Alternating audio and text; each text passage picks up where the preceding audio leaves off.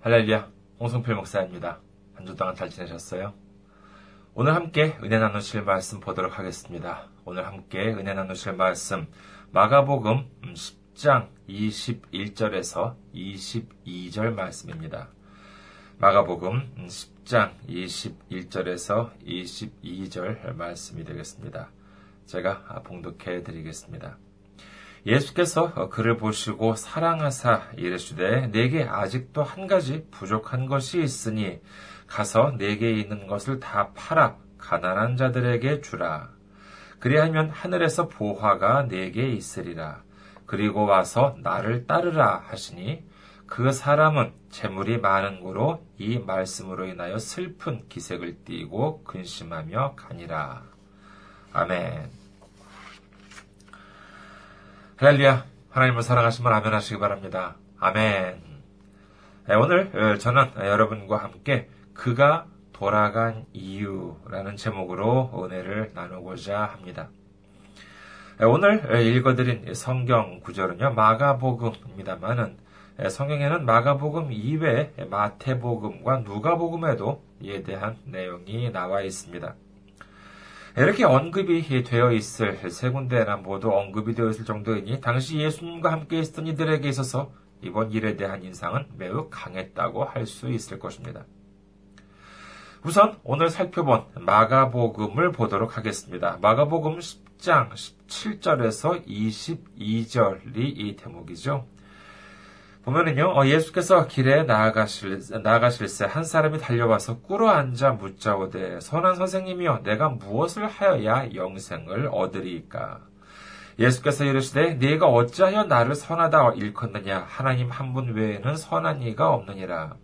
네가 계명을 안 하니 살인하지 말라, 가늠하지 말라, 도둑질하지 말라, 거짓 증언하지 말라, 속여 빼앗지 말라 내 부모를 공경하라 하였느니라. 그가 여짜오되 선생님이여 이것은 내가 어려서부터 다 지켰나이다. 예수께서 그를 보시고 사랑하사 이르시되 내게 아직도 한 가지 부족한 것이 있으니 가서 내게 있는 것을 다 팔아 가난한 자들에게 주라. 그리하면 하늘에서 보화가 내게 있으리라. 그리고 와서 나를 따르라 하시니 그 사람은 재물이 많은 고로 이 말씀으로 인하여 슬픈 기색을 띠고 근심하며 가니라. 이 이야기를 정리하자면 이렇습니다. 어떤 한 사람이 예수님께 나옵니다. 그러면서 내가 계명들을 어려서부터 다 지켰습니다. 그럼 이제 영생을 얻을 수 있는 거 맞죠? 이렇게 그 확답을 받고 싶었는지도 모릅니다. 그러자 예수님께서 하시는 말씀이 바로 오늘 방금 읽어드린 말씀이죠. 그래, 참 잘했다. 아, 그런데 너한테 딱 하나 부족한 것이 있는데 그것이 무엇이냐라고 하면은 내가 가지고 있는 재산들을 다 팔아서 가난한 사람들한테 나누어 주고 그 다음에 나를 따르라 라고 이제 이렇게 말씀을 하십니다. 그러자 이 사람은 어떻게 했습니까? 아, 그래요? 아이고, 감사합니다. 당장 팔아서 나눠주고 올 테니 잠깐만 기다리고 계세요. 그랬습니까? 아니요. 오히려 이 사람은요, 슬픈 기색을 띠고 근심하며 돌아갔다고 성경은 기록합니다. 이 말씀은 우리에게 대단히 친숙한 말씀입니다만은 오늘은요, 조금 더 이 말씀에 대해서 깊이 알아보고자 합니다.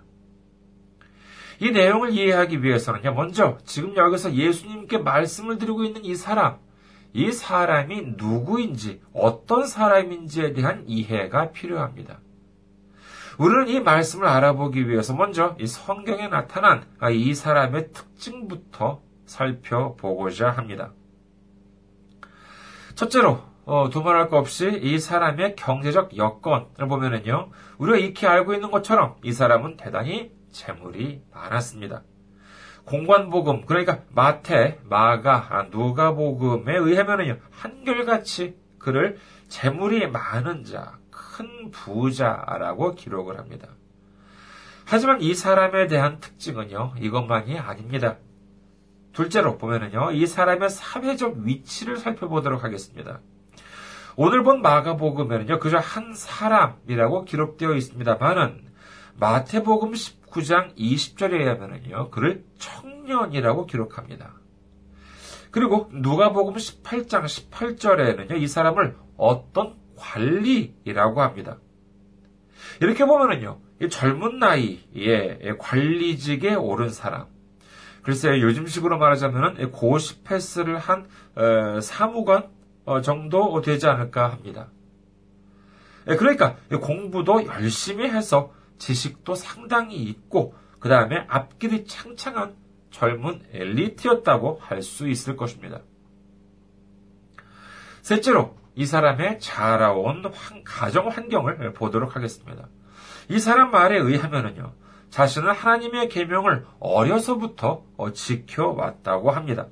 아무리 착한 아이라 한다 하더라도 자기가 예수님이 아닌 이상 갓난아기가 자기 혼자의 힘으로 하나님의 계명을 지킬 수 있겠습니까? 아니, 그건 어렵죠. 어렵겠죠.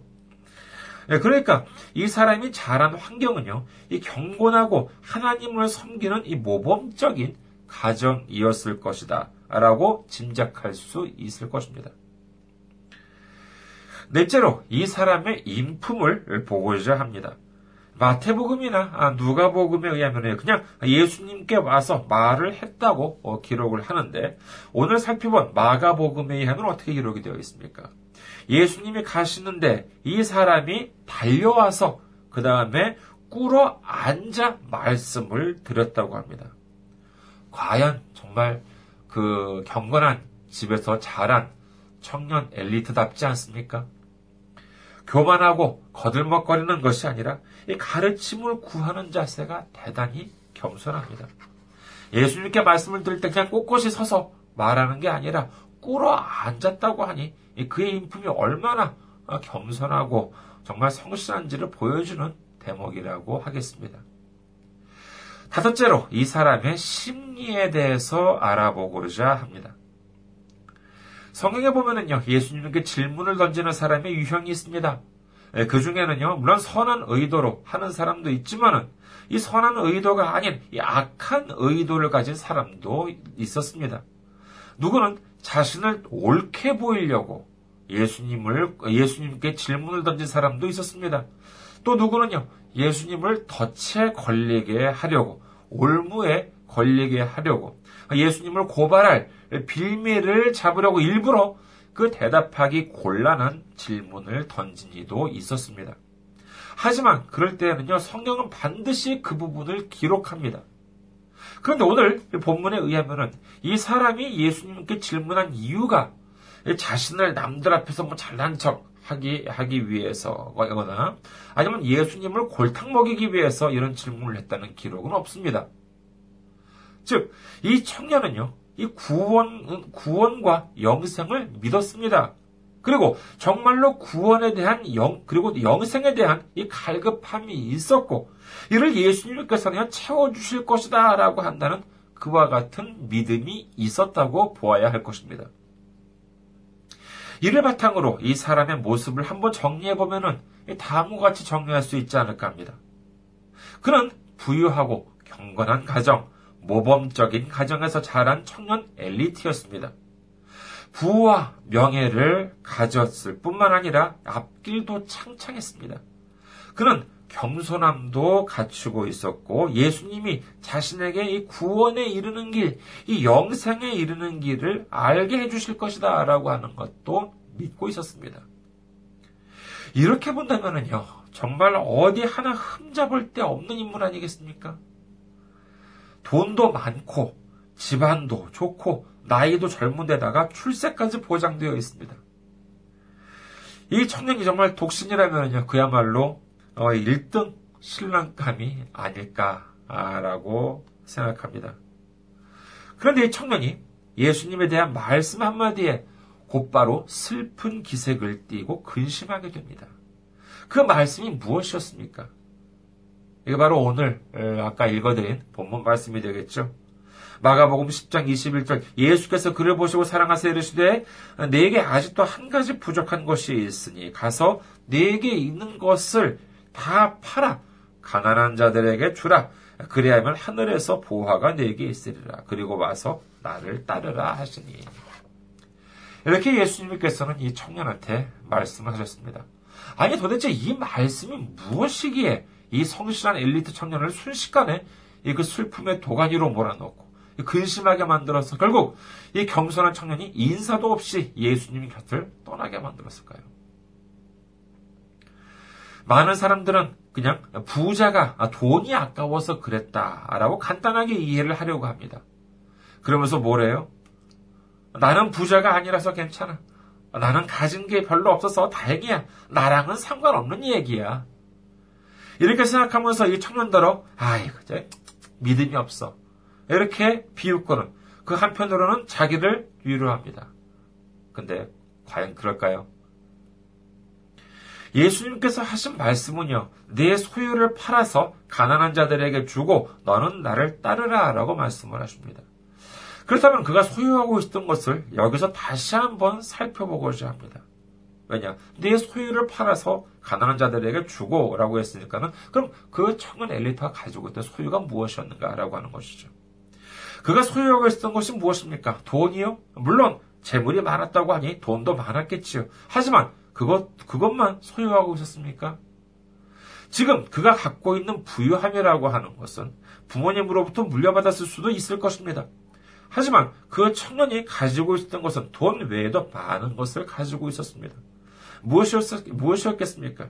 예, 먼저 그는 아까 말씀드린 것처럼 청년 관리였습니다. 앞날이 보장된 엘리트였습니다. 그리고 그 지위까지 오르기 위한 지식도 많았을 것입니다. 얼마나 공부를 열심히 했겠습니까? 그 노력도 어마어마하게 했겠지요. 그리고 아주 화려한 미래도 있었습니다.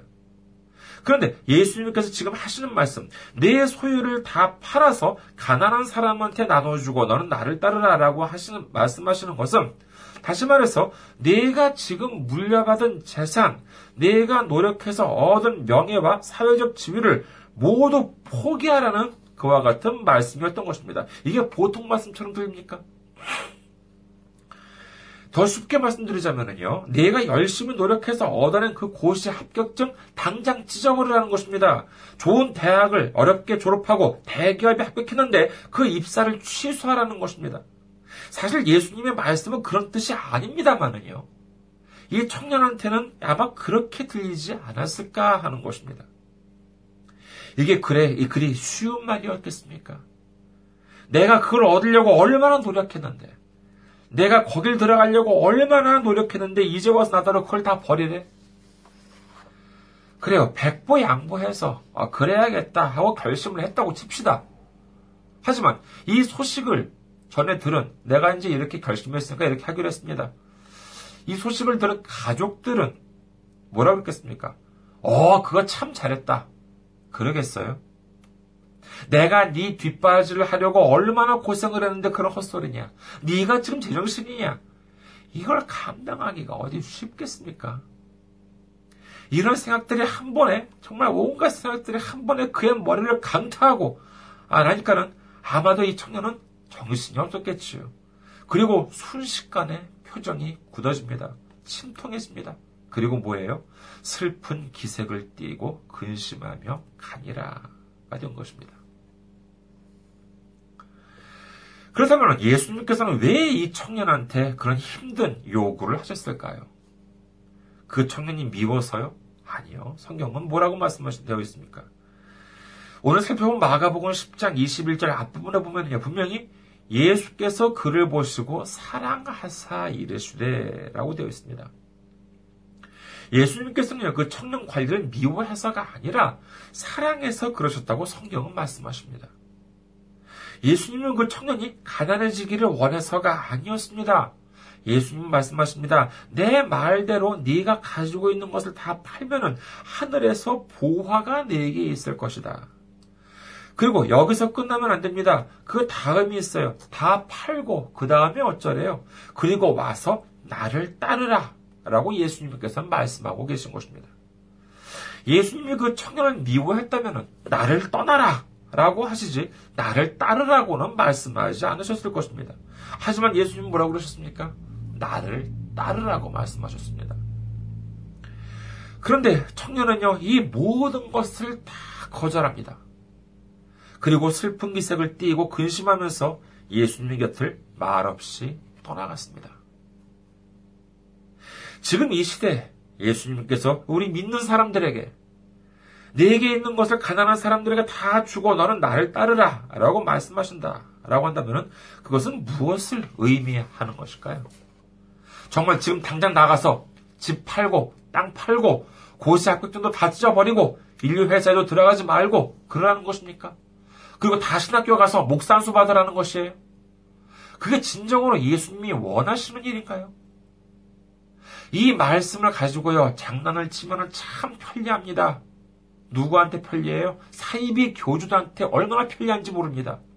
자, 여러분, 예수님께서 이렇게 말씀하시잖아요. 여러분이 가지고 있는 재산, 돈 다 팔아서 교회, 교회에 바치세요. 어, 교회에 헌금하세요. 아, 가난한 사람들한테 나눠주는 거 걱정하지 마. 그 교회에서 다 알아서 나눠줄게. 예, 그러니까는 뭐예요? 지금 당장 집 팔고 땅 팔고 가지고 있는 거 다 교회로 가지고 오세요. 다 바쳐요. 그래야지 복 받습니다. 그렇지 않으면 큰 벌을 받을 겁니다. 뭐 이래가면서 협박하기 얼마나 좋습니까? 하지만 그것은 말씀을 왜곡하고 있는 것이라고 할 수 있겠습니다. 예수님께서 원하시는 것은 그게 아닙니다. 이 말씀을 잘못 이해하게 되는 가장 큰 원인이 무엇인가라고 하면요. 그것은 이 말씀의 핵심을 내게 있는 것을 다 팔아라고 하는 것으로 착각하기 때문입니다. 그런데 우리 자세히 한번 보시기 바랍니다. 왜 팔라고 말씀을 하세요? 누구를 위해서요? 예, 바로 가난한 사람들에게 주기 위해서 팔라는 것입니다. 즉, 엄밀히 말하자면요, 예수님께서는 내가 가지고 있는 것을 돈으로 바꾸어서 그 돈을 나눠주라고 말씀하신 것이 아닙니다. 물론, 가난한 사람을 돕기 위해서는 돈이 필요한 경우도 있겠지요. 하지만 어디, 그 뿐입니까?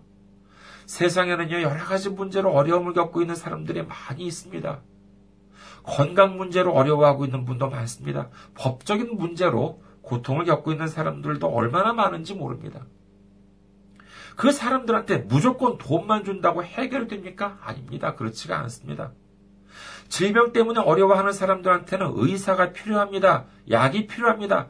법적인 문제로 교통, 겪는, 고통을 겪는 사람이라면 법조인이 필요할 수도 있을 것입니다. 하지만 우리 모두 아시는 바와 같이 의료비나 변호사비가 보통 비쌉니까? 그리고 돈만이 아니라 막상 어디 있는 어떤 의사나 변호사를 찾아가야 하는지, 어떻게 문제를 해결해야 하는지 갈피를 못 잡고 방황하다가 결국 기회를 잃고 돌이킬 수 없는 지경에 빠지게 되는 경우가 허다합니다.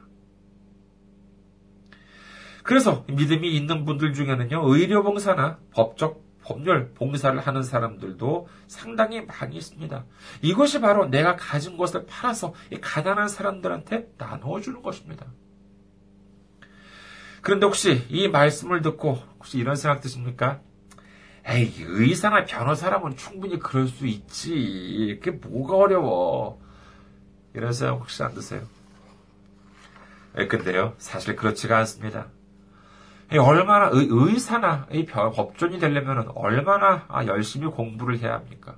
의사라 한다 하더라도요, 요즘은 의학 전문 대학원이 돼가지고 어떻게 되는지 모르겠습니다만, 제가 아는 범위 예전까지만 하더라도요, 예과 2년, 본과 4년, 거기에 인턴, 레지던트 하면 적게 잡아 10년은 공부를 해야지만 이 이른바 전문의가 될 수 있습니다. 그렇다고 공부만 열심히 하면 됩니까? 뭐 국공립 의대느냐 그래도 비교적 저렴 등록금이 저렴한 편이겠습니다만은 사립 의대의 경우는요 최소한 몇 천만 원을 들여야지만 공부를 마칠 수가 있습니다. 그렇다면 의사만 되면 먹고 살아요? 대학에 남아서 어, 교수가 되기 위해서 음, 대학 병원에 근무하기 위해서는요. 정말 오랜 세월 동안 경쟁해서 이겨야 살아 이겨서 살아남아야만 합니다. 그리고 종합병원 같은 큰 병원에 들어가기 위해서도 이 경쟁률을 뚫고 들어가야 하고 개업을 한다 하더라도 돈이 보통 필요한 게 아닙니다. 법조인도 마찬가지입니다. 과거에는 사법시험이고 요즘은 뭐 로스쿨 때문에 변호사 시험이 되겠습니다만 합격만 한다고 출세길이 보장되는 것은 아닙니다. 가능하다면 좋은 학교를 졸업하고 이 판검사로 임명되어서 이 부장 판사나 이 부장 검사를 달고 난 다음에 변호사로 나오면 가장 좋다고 합니다. 그래야 이 경험도 있고 인맥도 있으니까 대형 로펌 같은 데 들어가 가지고 대우도 받을 수 있기 때문이겠죠. 하지만 이 모든 것을 다 포기하고 어려운 사람을 위해서, 가난한 사람들을 위해서 이 낮은 곳으로 가서 의료 봉사나 법률 서비스를 하는 법조인들은 얼마나 많은지 모릅니다. 그 사람들이 돈 벌 줄을 몰라서요. 아니면 돈 좋은 줄 몰라서 그러겠습니까? 아닙니다. 그분들도 다 알지요. 하지만 그것이 바로 내게 있는 것을 다 팔아서 가난한 사람들한테 주는 것이라고 할 수 있겠습니다. 예수님은 우리에게 없는 것을, 우리한테 없는 것을 바라지 않으십니다.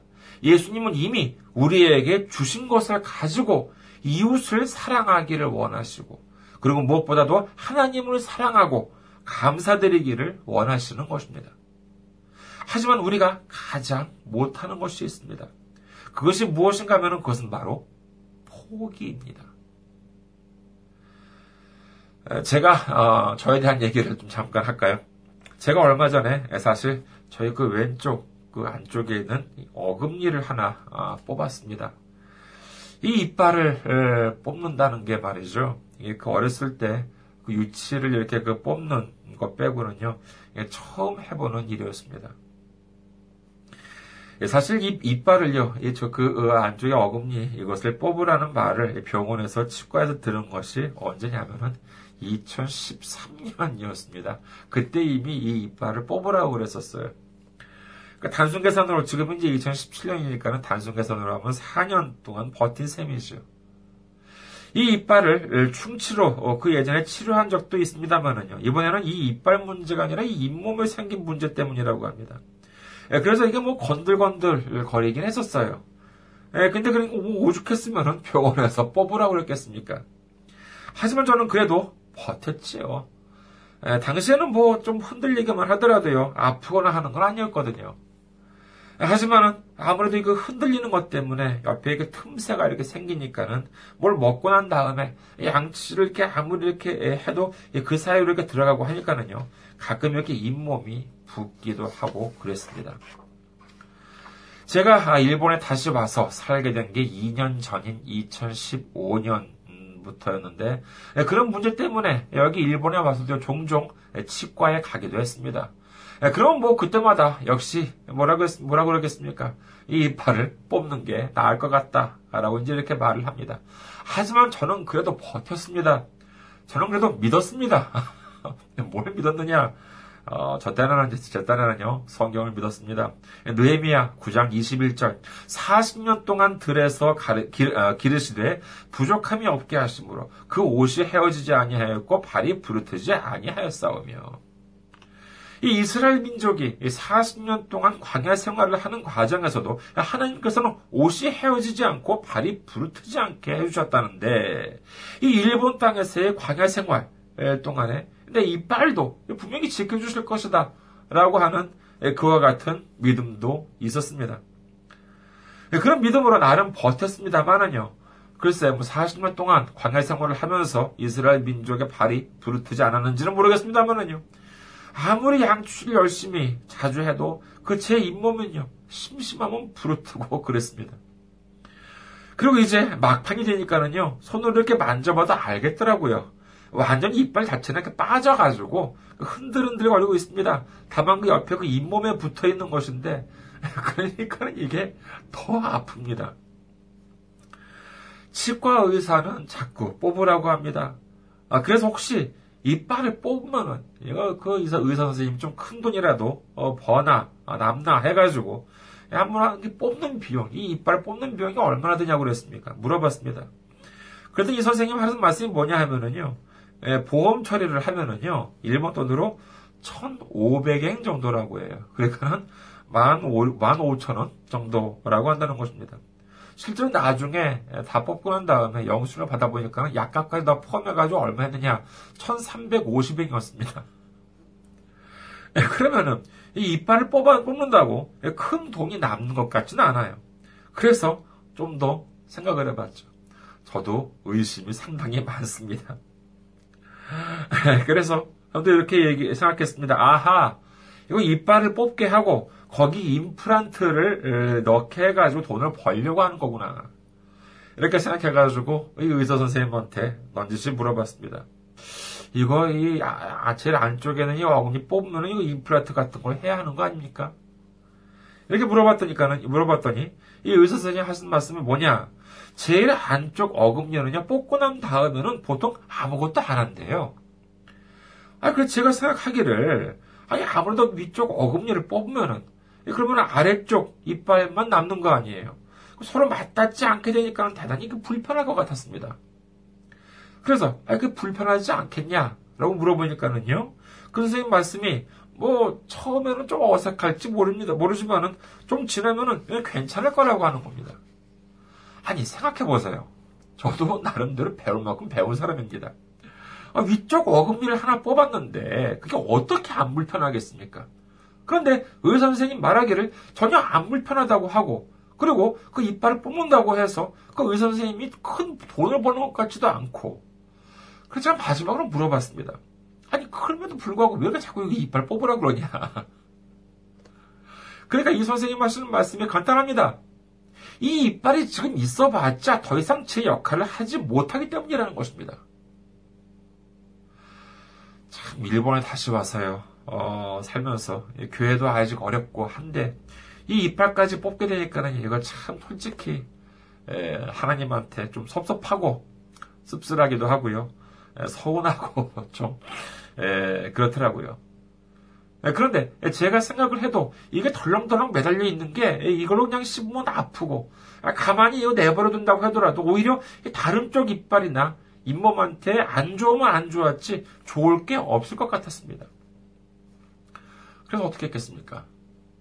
오랫동안 망설임 끝에 결국 지난 2월 27일 월요일 날 뽑아버렸습니다. 아, 뽑을 때는요 정말 그 잇몸도 잇몸이지만은 마음도 아프더라고요. 처음 이그 어, 치아를 뽑아서 이제 그런지도 모르겠습니다. 자 그런데 뽑고 난 다음에 어땠을까요? 이제 지혈도 어, 되고 어, 뽑은 통증도 사라지니까 어떻게 됐을까요, 여러분? 세상에 이렇게 좋을 수가 없습니다. 그동안에는요, 이빨이 아픈 것이 당연하시피, 당연하다시피 했습니다. 정말 아, 침에 일어나자마자 양치를 할 때도 아프고 아침밥을 먹을 때도 좀 아프고 걸리적거리고 점심 때도 양치를 할 때도 아프고 하루 종일 저녁 때까지도 아프고 이제 그랬는데 예, 정말 어떻게 됐냐라고 하면요 정말 평범한 이빨이 아프지 않은 평범한 일상이 돌아온 것입니다. 맨 처음에는 뭐 어색함도 어느 정도 있었습니다. 아, 그런데 좀 지나니까는요, 물 씹을 때 이 한쪽에 어금니가 있는지 없는지도 모르게 됐습니다. 제 생각은 분명히 불편하다고, 정말 그럴 거라고 생각을 했는데, 오히려 의사 선생님 말씀대로 전혀 불편하지는 모르겠어요.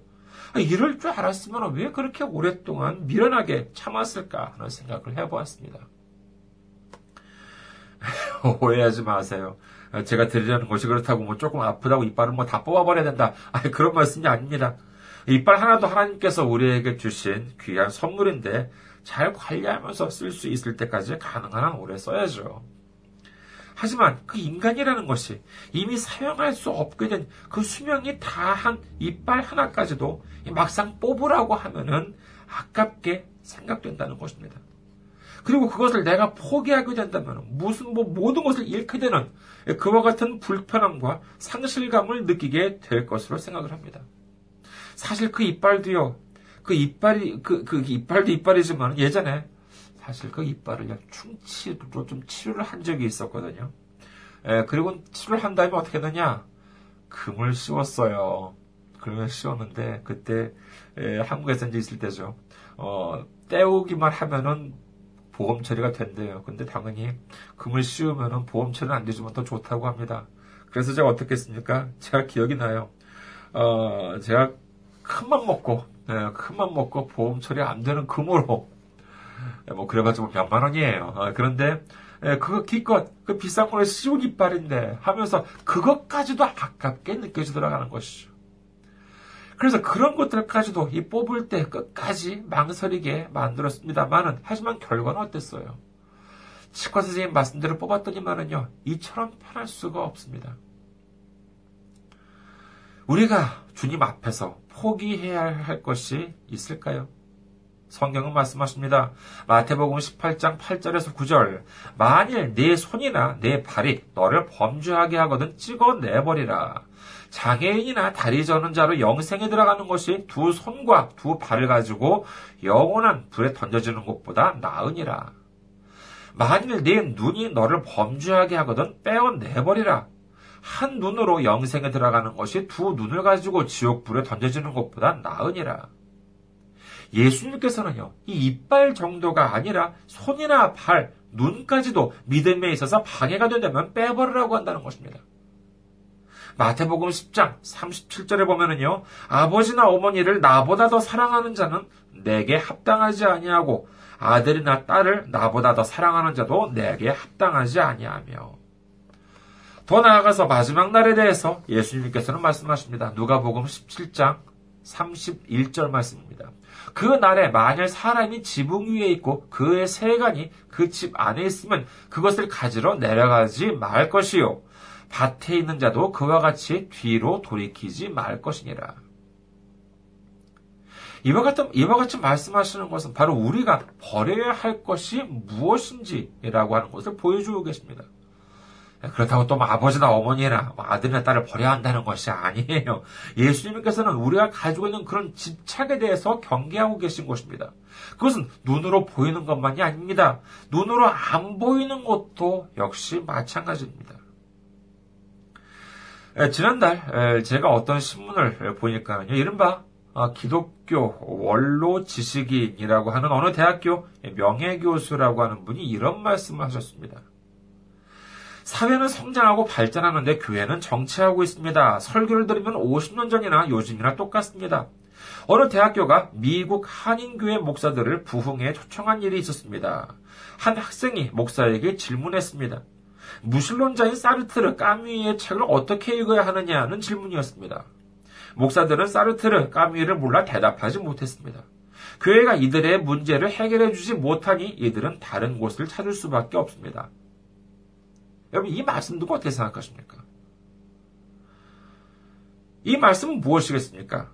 이 말씀, 자기 이 명예교수, 이 명예교수는 나는 여러 많은 지식들이 있는데, 목사들은 그런 철학자들의 지식들이 없으니까 그러니까 문제다. 이렇게 지금 말하고 있는 건 아니겠습니까? 여러분께서 어떻게 생각합니까?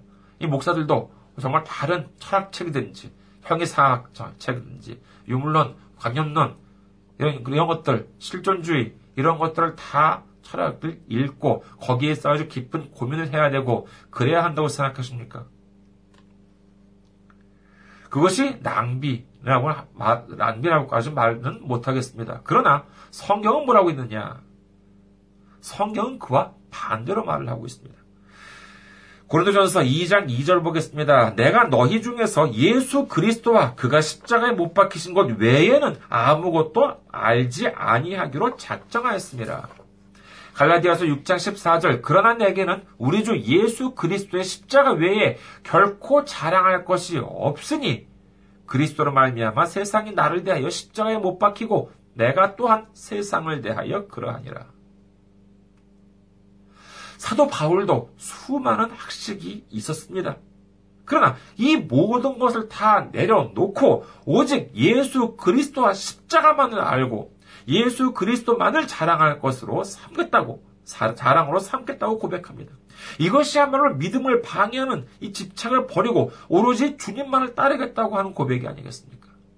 이것이야말로 예수님께서 그 청년 관리에게 바라셨던 고백이요. 지금 이 시대에 바라고 있는 고백일 것입니다. 여러분, 치과 선생님보다도 크신 예수님께서 여러분께 말씀하십니다. 집착을 버리라고 말씀하십니다. 네가 지금 그게 아깝다고 하더라도 그건 이미 너한테 아무런 도움이 안 돼. 오히려 있어봤자 너한테는 방해가 될 따름이야. 그게 돈이든 지식이든 아니면 사람에 대한 사랑이든 그와 같은 집착이 이 믿음에 있어서 장애가 된다면 어떻게 해? 어서 벌어버리라고 예수님께서는 말씀하십니다. 그렇다면 우리가 이 질문 앞에 섰다면 어떻게 하시겠습니까? 예수님께서 우리에게 말씀하십니다. 마태복음 10장 21절을 우리야, 우리한테 말씀을 한다고, 이 여러분께 말씀을 한다고 생각하면 어떻겠습니까? 예수께서, 예수께서 당신을 보시고 그리고 나를 보시고 사랑하사 이르시되 내게 아직도 한 가지 부족한 것이 있으니 가서 내게 있는 것을 다 팔아 가난한 자들에게 주라. 그래야만 하늘에서 보화가 내게 있으리니 그리고 와서 나를 따르라 하시니. 예수님께서 만약에 우리에게, 여러분께 우리에게 그렇게 말씀하셨다면 여러분께서 어떻게 하시겠습니까? 할렐루야, 아멘, 기쁨으로 순종하시겠습니까? 아니면 슬픈 기색을 하며, 슬픈 기색을 띠며, 근심하며 돌아가시겠습니까? 우리 안에 있는 믿음을 방해하는 집착을 버리시길 원합니다. 내가 생각하기에는 그게 없어서 없으면 못 살 것 같지만은 하나님의 말씀을 따라 그 집착을 버렸을 때 진정한 평안과 기쁨으로 충만해질 줄 믿습니다. 믿음을 방해하는 모든 집착을 버리고 우리의 마음을 온전히 주님께 바쳐서 한 사람도 빠짐없이 주님께서 주시는 구원과 영생을 얻을 수 있는 우리 모두가 되시기를 주님의 이름으로 축원합니다. 감사합니다. 한 주 동안 승리하시고 건강한 모습으로 다시 뵙겠습니다. 안녕히 계세요.